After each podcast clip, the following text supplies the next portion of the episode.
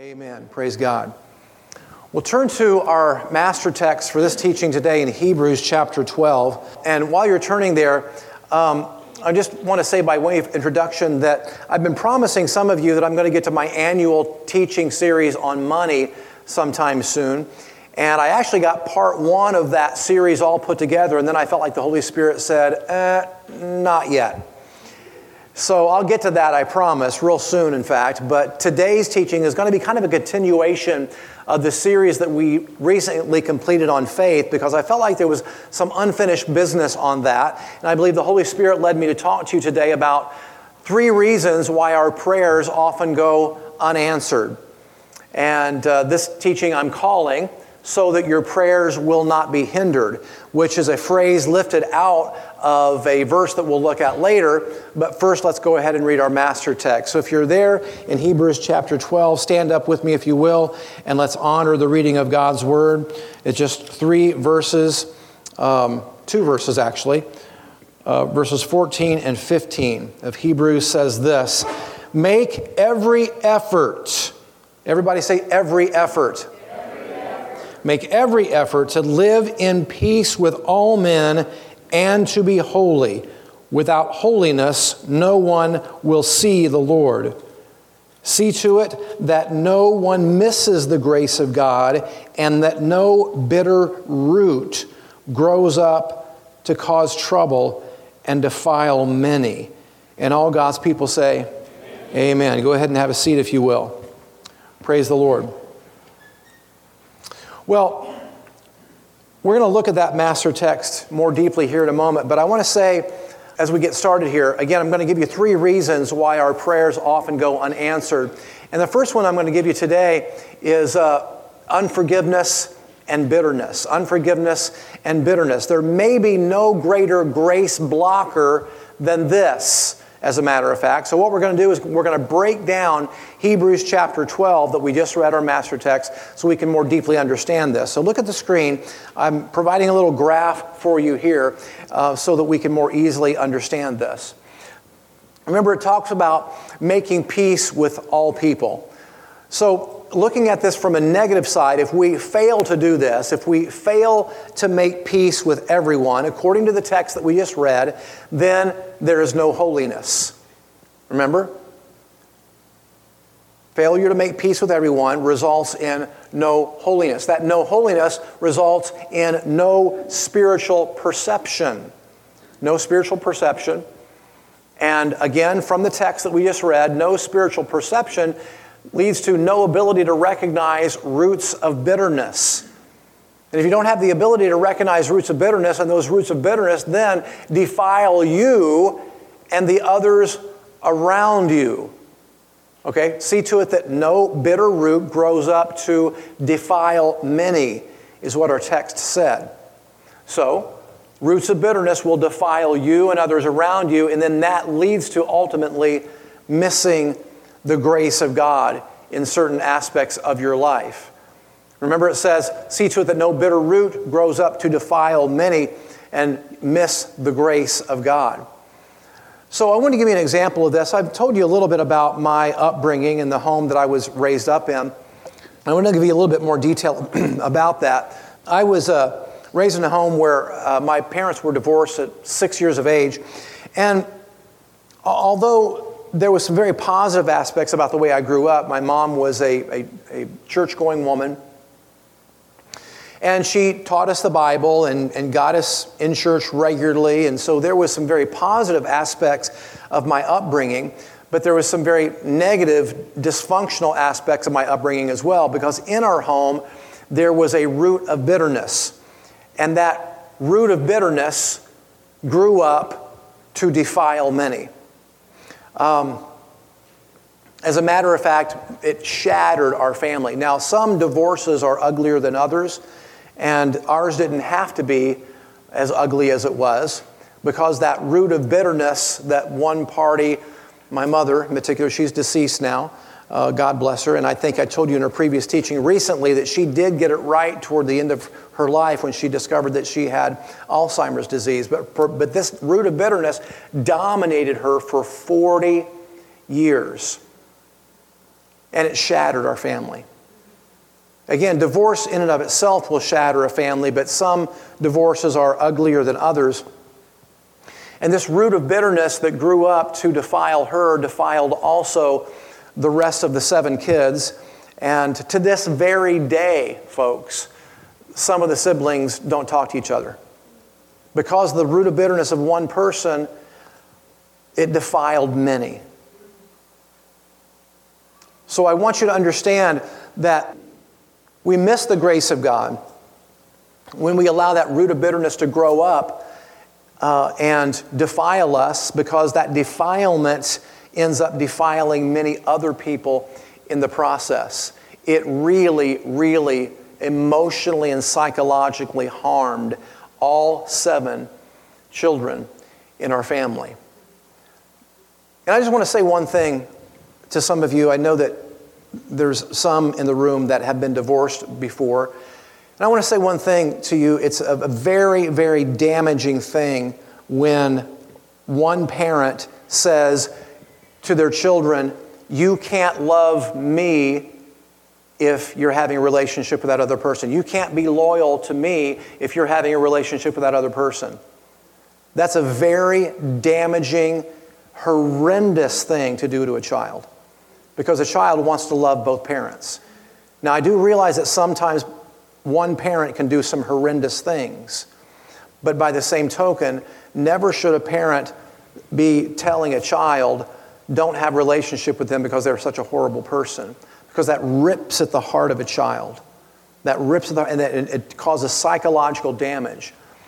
Now, I do understand, I, I absolutely understand that if the other party is a wicked, evil, vile person, there's ways that you can still have relationship with them and not put yourself in harm's way or not put yourself in a, or that child in a situation where, you know, they, they've been put in harm's way. There's a way to do that and still honor that parent and love that parent without, um, you know, without putting themselves in harm's way. So there's ways to do this. That's not my message this morning. But my message is this part right here roots of bitterness will defile you and others around you. You do great psychological damage to children when you say, You can't be loyal to me and love me if you have a relationship with that other person.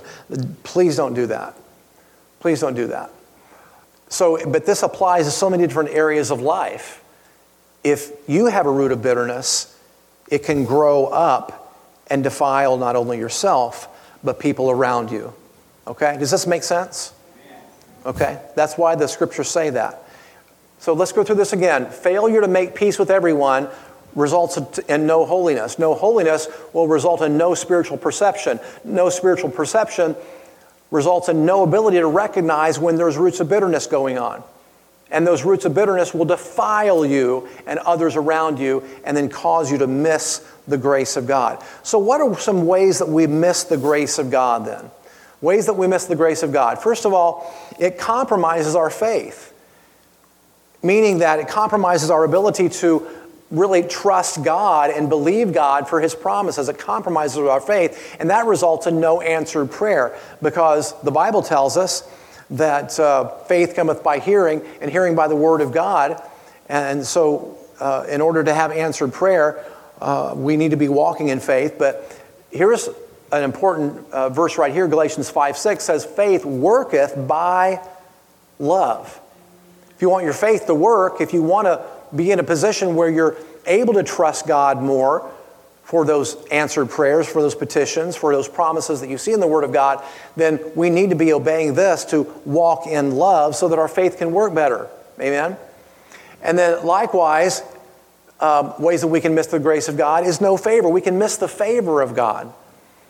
James 4 6 says, But he, meaning God, gives more grace. That is why Scripture says God opposes the proud but shows favor or grace to the humble.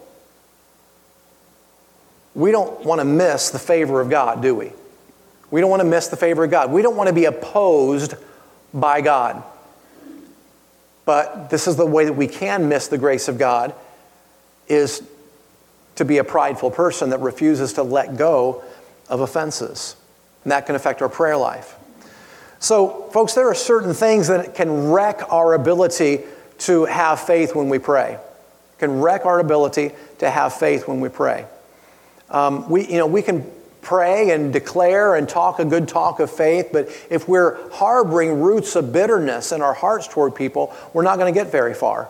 And that's what those passages that we just read are saying. Here's another one uh, deception. We can walk in deception if we don't get past these roots of bitterness in our hearts. See, in that text that we just read in Hebrews chapter 12, it says, Without holiness, no one will see the Lord.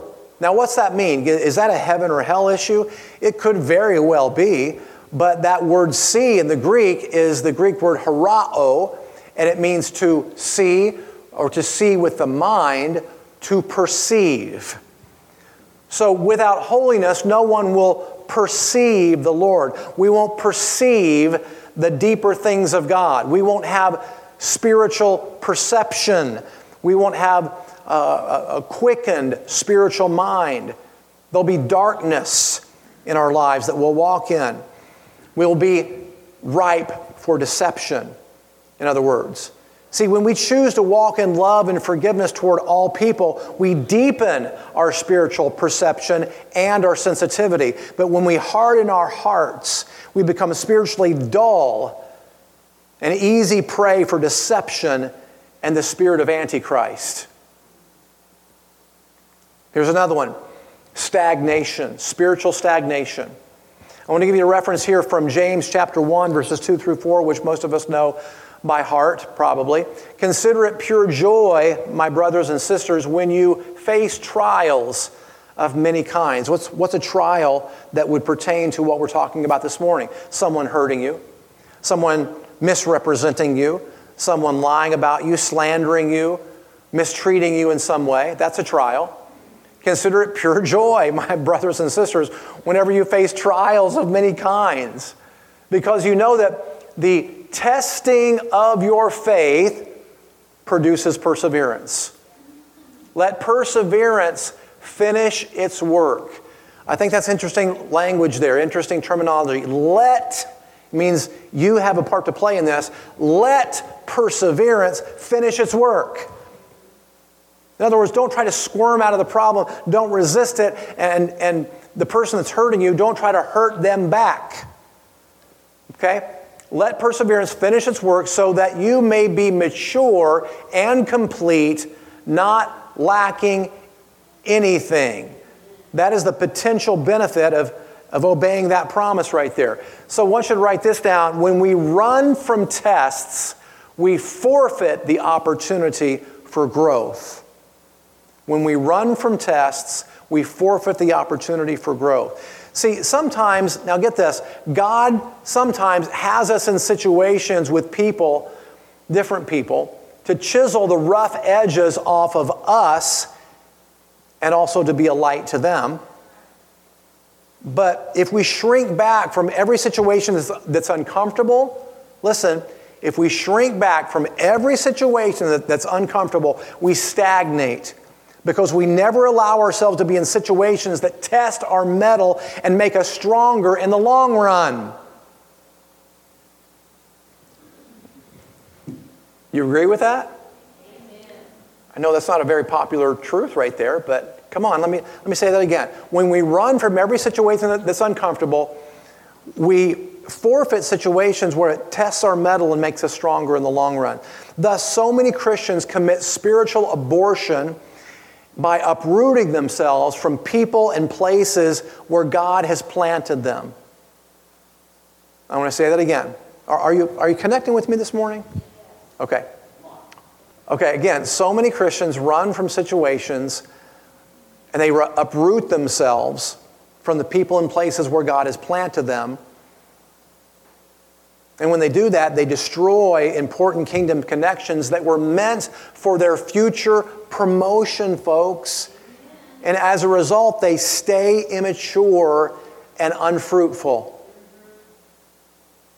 Now, let me let you in on a little secret. When you see someone who is being very used of God, that did not just magically happen. A lot of people think it did.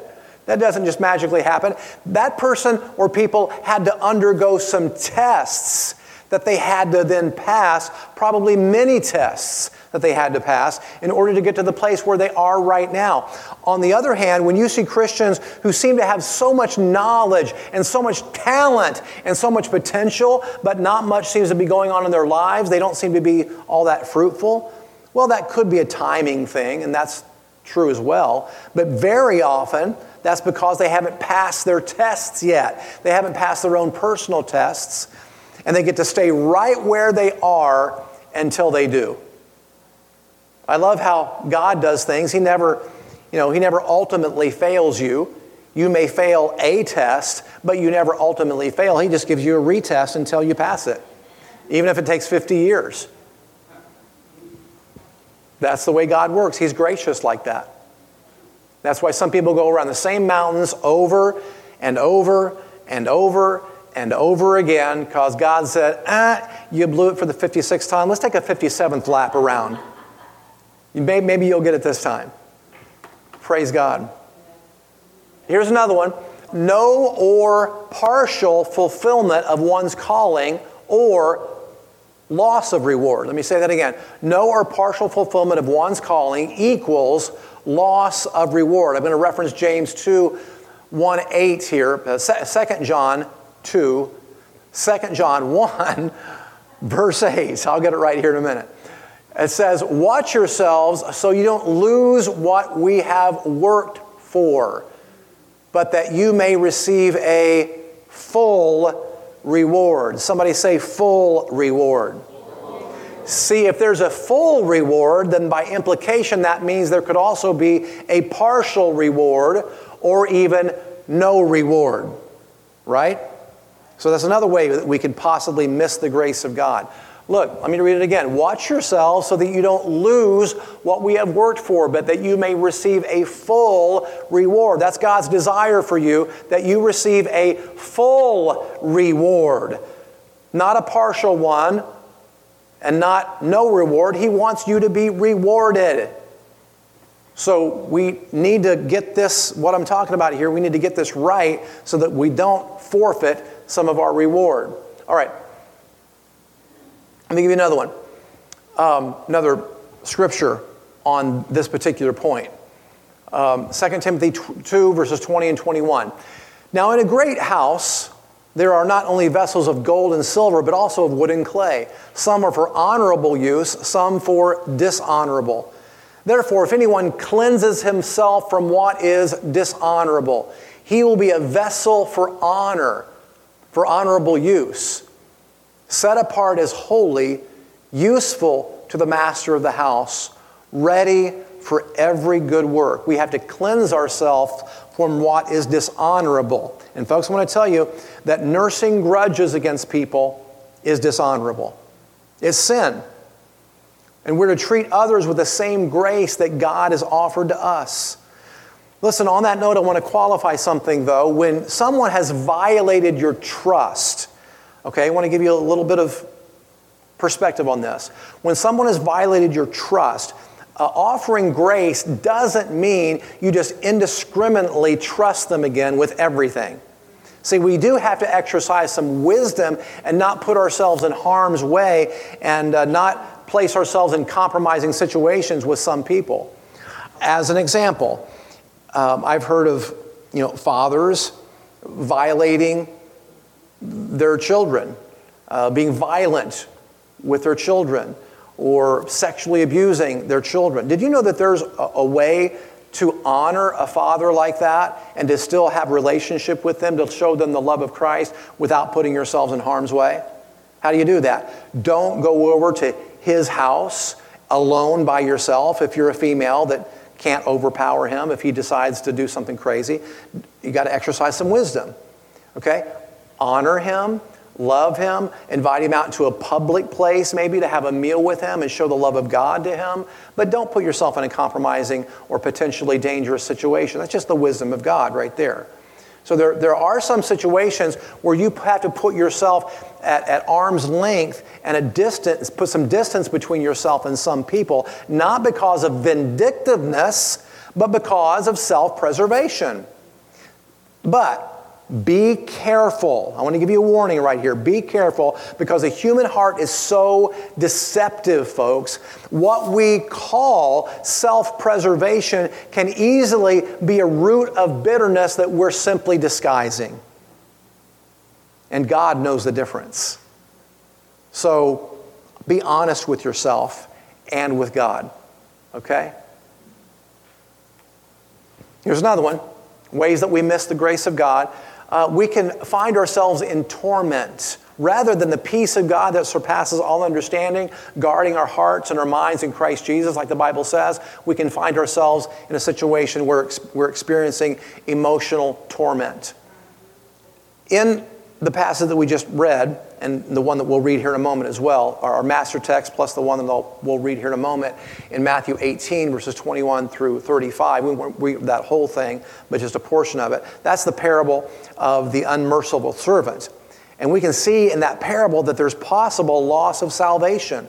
I'm going to show you the, the, the, last few verses of that to prove that. And that's possibly even what it's referring to in Hebrews chapter 12 when it says that we miss the grace of God. Now, apart from a salvation issue, we miss the grace of God in so many ways where we could have been enjoying His benefits, but those benefits were passed by because we were not operating the way we were supposed to. But Matthew 18 is the parable that Jesus told about the unmerciful servant. And you remember the parable where this, this servant owed a huge debt to a, a monarch, a king, that he couldn't pay back. So he went and he, uh, he was brought in before the king, and the king demanded that he pay the whole thing back. And he said, Please be patient with me. I don't have the, the whole amount right now, but I'll do what I can to, to get the whole amount. Because you know what they did when you couldn't pay back a debt back then, right? They sold you, your wife, and your children into slavery so you could pay back the debt. And so he was distressed, obviously. Please be patient with me, and, and I'll pay you everything. And out of compassion, that king said, You know what? Don't worry about it. I'm going to forgive the whole thing. And of course, he was like, Oh my word. He was overjoyed by that. But then he responds like this He goes out and finds a fellow servant that owes him a very small sum of money compared to what he owed the king. And he takes the guy by the throat and he says, Pay me what you owe me.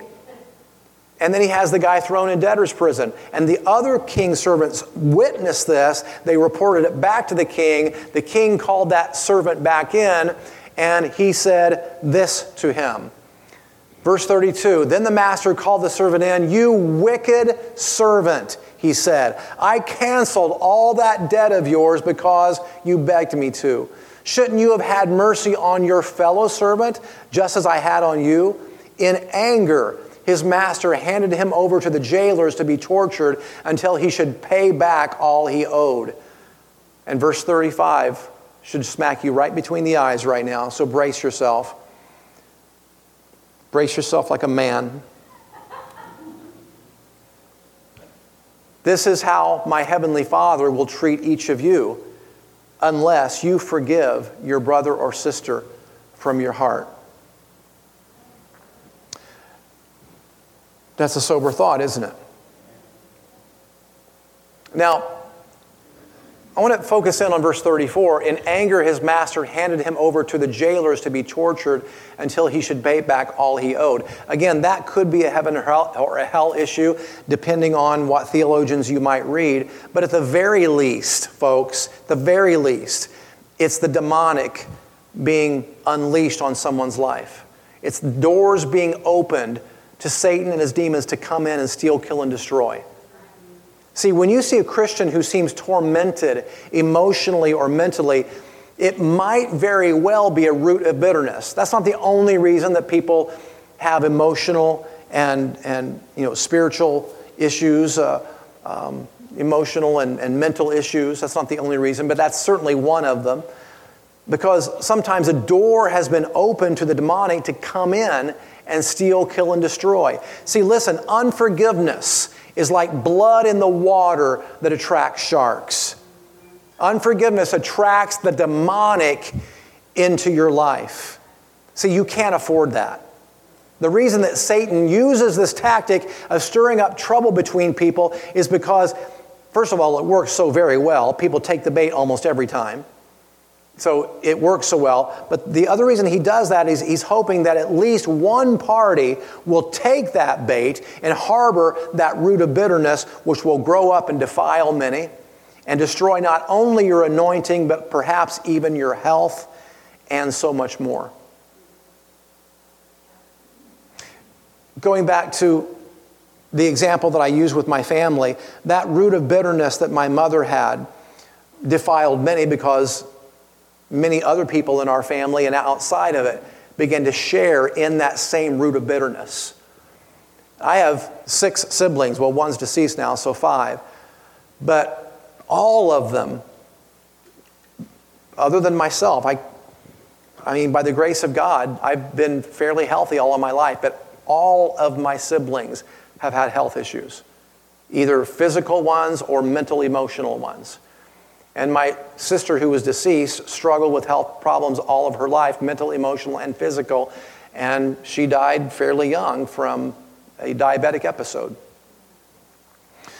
Um, and she was, in many respects of her life, tormented uh, emotionally and mentally because of this, this root of bitterness that grew up to defile many. And I can say this now about my relationship with my sister. God bless her. I believe she's in heaven now. She did have a relationship with the Lord, but she was tormented. And when, when I was in her presence, I felt like I needed a bath after I spent time with her because she was just regurgitating all this junk about all the people that she knew and in our family. And it's like, man, I don't need to be slimed with that. And so that root of bitterness grew up to defile all the kids in our family and just decimated our family just decimated it. And it hasn't recovered to this day. Look, I want you to understand this root of bitterness, if we don't let it go, can grow up to defile many and not only stop the anointing in your life, but even affect your health. And so much more beyond that. Listen, don't give demons access to your life. Don't give those demonic messengers of Satan access to your life. Folks, did you know that some sicknesses are demonic? In the scriptures, the Bible tells us that the woman that had been bent over for 38 years that Jesus healed, Jesus said, This daughter of Abraham, whom Satan has bound. Satan bound her. Okay? Some sicknesses can be demonic. See, when doors are opened through unforgiveness, that's not the only way that doors are open. There's many other ways that doors are open to the demonic as well. But when doors are open through unforgiveness, sexual immorality, the occult, pornography, mind altering drugs, etc., demons can come in and set up shop even if you're a Christian. See, some mental health issues are absolutely demonic. Some habitual sin problems are definitely demonic. Some of those are passed down through family lines, through demonic strongholds and generational curses, one generation to the next. That's why you hear about how alcoholics sometimes beget alcoholics in, in their future generations. Okay? See, Satan so wants us to be in unforgiveness so he can he and his demons have access to you and me. And I want to give you a visual right now of how, um, how unforgiveness brings death. Um, you're looking there on the screen at um, a map of the Sea of Galilee up there at the top. And the Sea of Galilee flows into the Jordan River, and the Jordan River ultimately flows there at the bottom into the Dead Sea. Now, the Dead Sea is called the Dead Sea because nothing can live in it because it's so full of salt that you can literally lay down and float in the water. That's how much salt is in there, so nothing can live in it. Well, that's because it receives water. The Dead Sea receives water from the Jordan River, but it doesn't flow back out anywhere. It receives but never gives, so it results in death. Listen, you and I have freely received the gift of forgiveness from our Savior, and it's our obligation to let it flow back out onto others. And if we refuse to do that, the flow of the Spirit of God stops in your life and brings death in certain areas of your life. I'm not saying you're just going to drop dead, but I'm saying in certain areas of your life, you're going to experience death. You're going to experience some destruction and lack of progress and lack of fruitfulness in certain areas of your life. So look at this line on the screen here. When we nurse an offense, we set up walls in our hearts and stop the flow of God. Just like the Dead Sea stops the flow from the Sea of Galilee and the Jordan River. Same kind of concept, same visual there.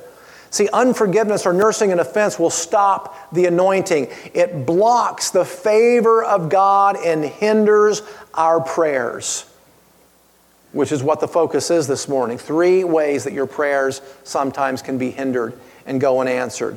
Unforgiveness and bitterness stops the anointing and blocks the favor of God and hinders your prayers. But love and forgiveness breaks the dam and restarts the flow. Hallelujah.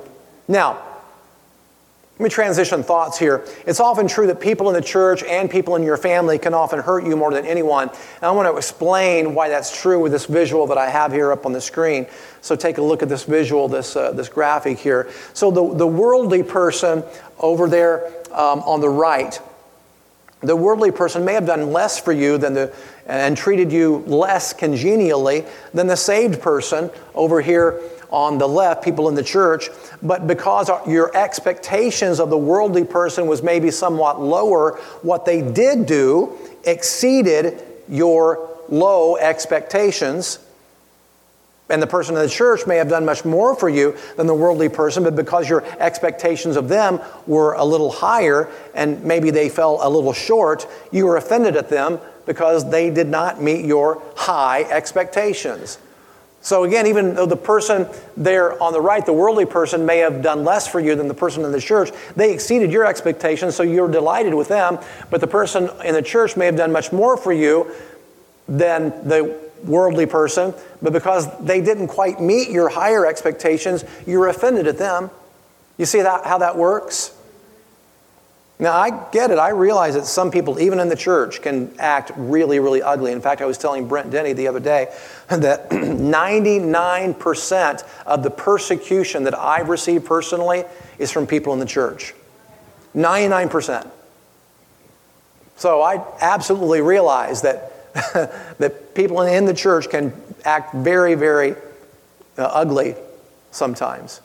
So I, I definitely get that. As a matter of fact, uh, on this on that note in psalm 55 verses 12 through 14 this is um, david writing and he says if an enemy were insulting me i could endure it if a foe were rising against me i could hide but it is you a man like myself my companion my close friend with whom i once enjoyed sweet fellowship at the house of god as we walked about among the worshipers he was talking about a good friend who he worshiped with.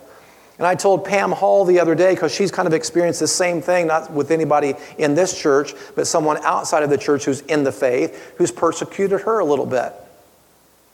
I told her, I never get used to the fact that the people of God in the church will attack one another over these peripheral things that have nothing to do with the centrality of our faith. And then, then they divide themselves into little camps and little groups and cut themselves off from one another over these peripheral things. I never get used to that. I never am ceased to be shocked over that sort of behavior from the people of God. I'm not shocked by that from people outside of the church, but I never get used to the fact that people in the church act like that. Lord, help us. John Bevere, who is the author of the series that the ladies are about to study on the bait of Satan, said this Everyone is always looking for the false prophet behind the, the pulpit. Everyone is always looking for the false prophet behind the pulpit. They may be there, but I find there's a whole lot more false prophets out there in the congregation than there is behind the pulpit. That's definitely true. Remember, his series, The Bait of Satan, was so named because offense is indeed a satanic bait designed to entrap and ultimately destroy and undermine your faith and also divide and destroy the local fellowship. That's why Satan does this sort of thing divide and conquer. And John Bevere says that between 50 and 80% of the people that he ministers to, this, ministers this message to, are offended and are holding bitterness against someone and don't even realize it. He has them raise their hands at the end of some of his teachings, asking for a response of how many people can think of someone that they didn't even realize maybe they had an offense with, but now they're able to recognize, he says, between 50 and 80% of pe- the people in, in the room that he ministers to, Christian people, 50 to 80% are holding grudges against people, nursing an offense, and didn't even really realize it because they pushed it down so far. And you can actually be deceived by nursing an offense against someone because that is Satan's strategy. See, whether the offense is because someone has genuinely acted up and genuinely hurt you and wronged you, or because we are misinterpreting someone's actions and get offended because of our own vain imaginations. And I want to emphasize that because that happens too. I've done it gotten offended at someone, thinking I knew what their intentions were. When I sat down with them and talked with them, I went, oh, that's not at all what I thought was going on. So your vain imaginations, as Satan wants to, he wants to fan that fire of your vain imagination. So sometimes you're offended simply because of your own vain imagination, not because of what someone is actually thinking or doing. That's why sitting down and talking things out is so helpful sometimes. Okay? So, whether it's that, a vain imagination, or whether someone has genuinely wronged you or hurt you, either way, Satan will try his best to get you offended at someone and for you to nurse and hold on to that offense. Because it's such a powerful strategy to undermine what God would otherwise be doing through you. And that scenario that I gave you about people in the church is just as true with people in your family. Same scenario, so I'll use the same graphic here. The people in your family may have done a lot more for you than people, uh, you know, outside of your family, but because you had lower expectations on people outside of your family, maybe they delighted you because you had low expectations and they exceeded those low expectations. And people in your family you had much higher expectations for, but because maybe they didn't, they didn't quite meet those higher expectations, you were offended at them. That's what I'm talking about. So sometimes the offense is a genuine and horrible offense, but sometimes it's just your perception of the situation, right? So the, the first way, I'm, I'm going I'm to go a lot faster through the next two.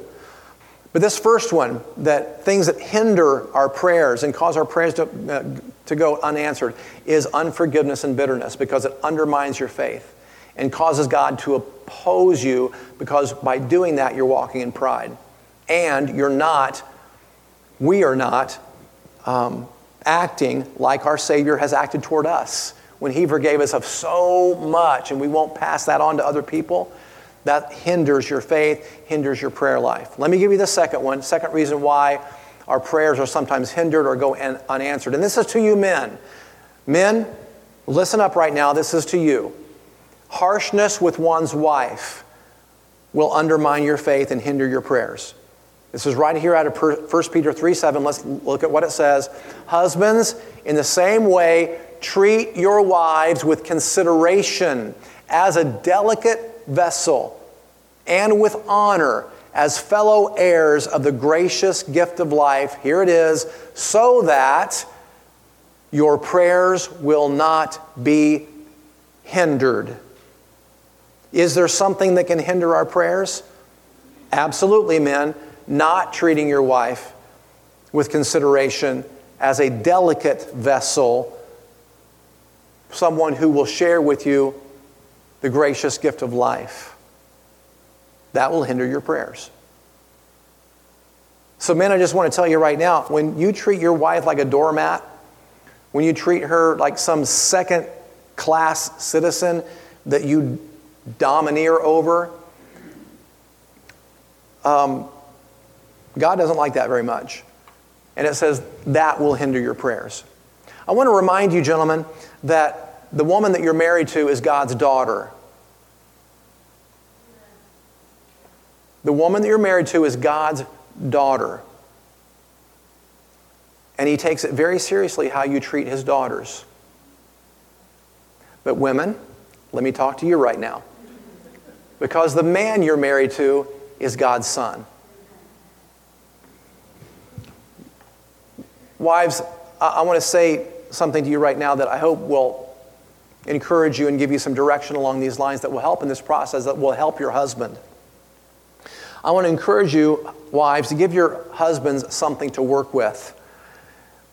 See, the first six verses of this chapter in 1 Peter chapter 3, the first six verses are directed at wives and directs wives to treat their husbands with honor. So, wives, you make it so much easier for your husbands to treat you with gentleness and love when you're doing the same for them. Okay?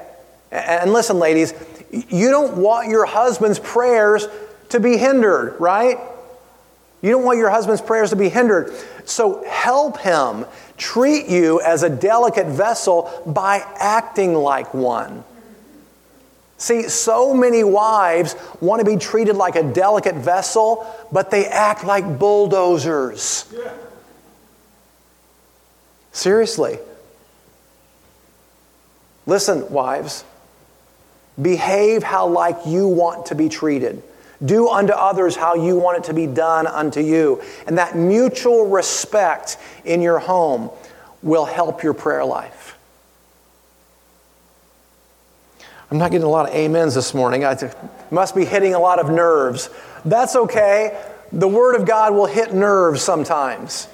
And you just have to say, Amen or oh me or whatever, you know, whatever. You need to say, you know, that pertains to me, so Lord, I'm going to change. I'm going to adjust my behavior to line up with your word so that nothing will hinder my prayers. Praise the Lord. All right, I'm going to give you the last one right here, and that's lack of submission. Lack of submission. My scripture reference is 1 Peter 5, verses 5 and 6. That says this In the same way, you who are younger, submit yourselves to your elders. All of you, clothe yourselves with humility toward one another because, here it again, God opposes the proud, but shows favor to the humble. Humble yourselves, therefore, under God's mighty hand, that he may lift you up in due time. Now, the implied definition of submission here means doing it when you don't feel like it. Listen, the implied definition of submission means doing it when you don't feel like it. And I want to give you an example of that. When we were on vacation in, down in Florida recently, I uh, went to the gym and had a workout uh, uh, about every day. It, it, it's nice when I'm on vacation because I get to exercise more than sometimes I get to when I'm going about the business of my usual schedule. So uh, I hit the gym about every day, and, and uh, there was this one situation where um, this one station um, had a, a, bar on it with a couple of plates, weight plates on the end, and it didn't look like anybody was using it, so I just took the plate off of the one end of the bar and began to use it in a different exercise. And uh, then this older gentleman uh, walked up to me and kind of corrected me in a somewhat of a harsh manner and uh, said, Hey, I was still using that.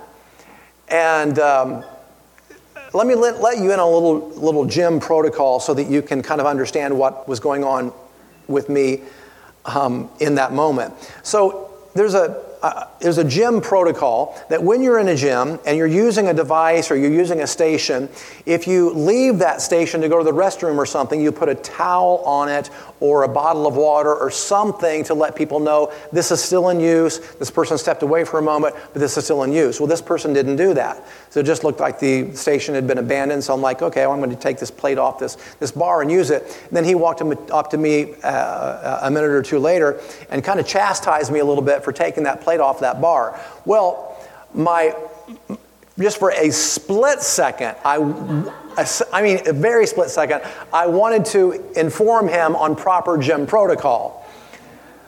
But I didn't. Um, and I'm, serious. This was like uh, in a split second, I was able to get past that. And he got done saying what he was saying, and not that kind of a way. And went, I'm so sorry. Um, sorry about that. I'm, I'm really sorry. And that's pretty much it. And then he walked away, diffused the whole situation, he just walked away. Well, I can remember a day when I would not have done that. I can remember a day where I would have informed him about proper gym protocol and put him in his place.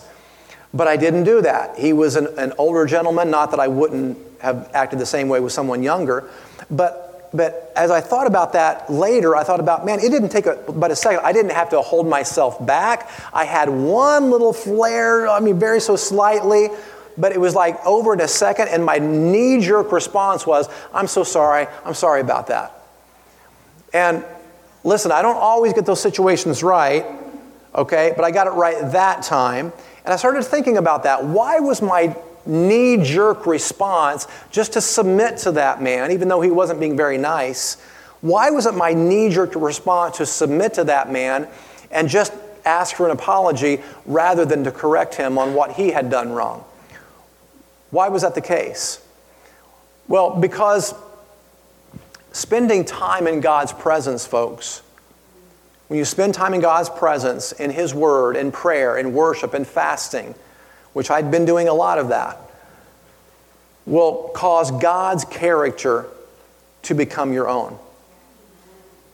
That way, you more easily walk in the Spirit rather than responding in the flesh all the time. And again, I'm not holding myself up as some ultimate example of that, but I just I got it right in this case.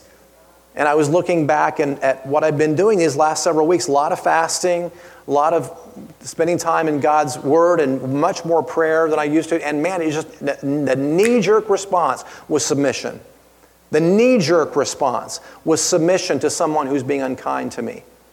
Okay, I didn't have to submit to him. I didn't know him from Adam. I could have put him in his place, but I didn't. The knee jerk response was submission, of humbling myself before him because I'd been spending time, more time in God's presence. So that's how you get to that place of that knee jerk response of humility and submitting to someone who you don't, who your flesh doesn't want to feel like submitting to. Spend time in God's presence. And that humbling of yourself, by the way, that humbling of yourself will get you favor with God.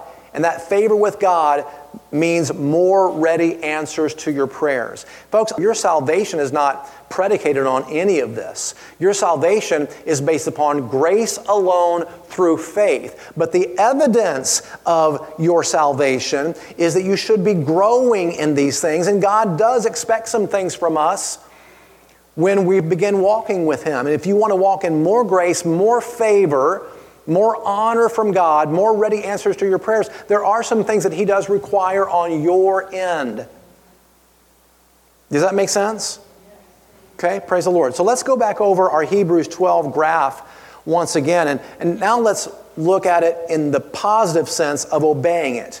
The first time we looked at it, we looked at it in the, in the negative sense and the negative consequences of not obeying it. Now let's look at, at it in the positive sense of, of obeying it.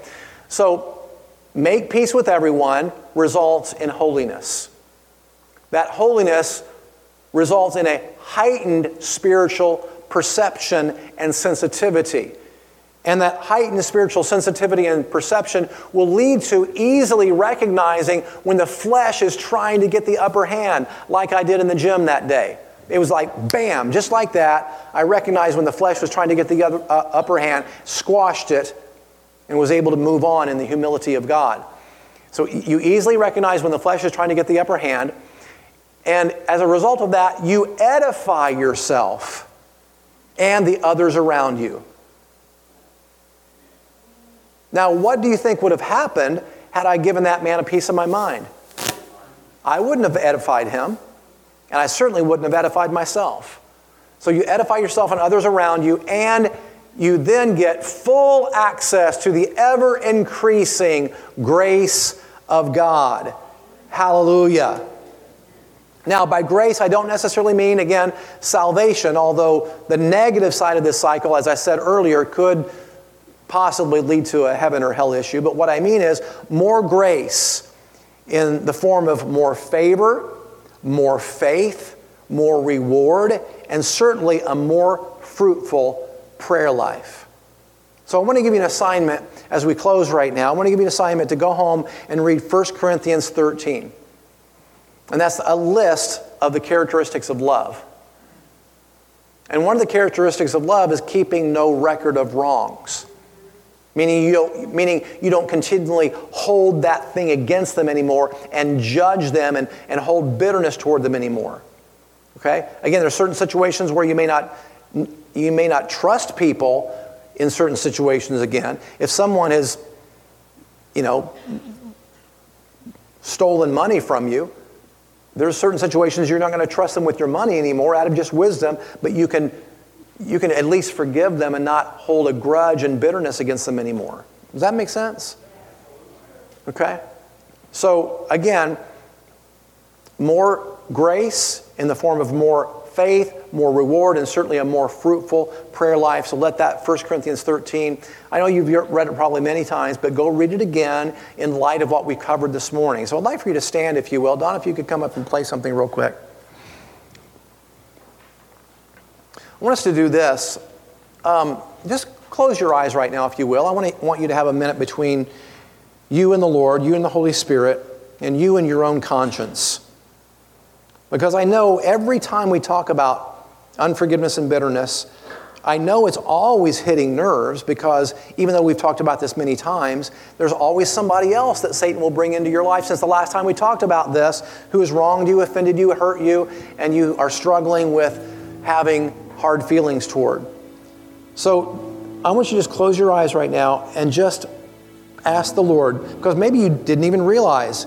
Ask the Lord, who is it that I'm still holding a grudge against?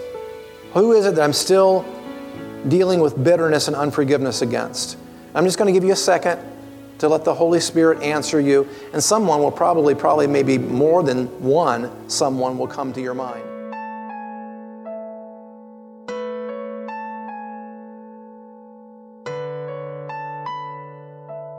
You've been listening to the teaching ministry of Pastor Andy Robbins and Blessed Life Fellowship. For more teaching and ministry resources, go to the church website at www.blessedlifefellowship.org. Thanks for listening, and may God's grace and favor shine on you.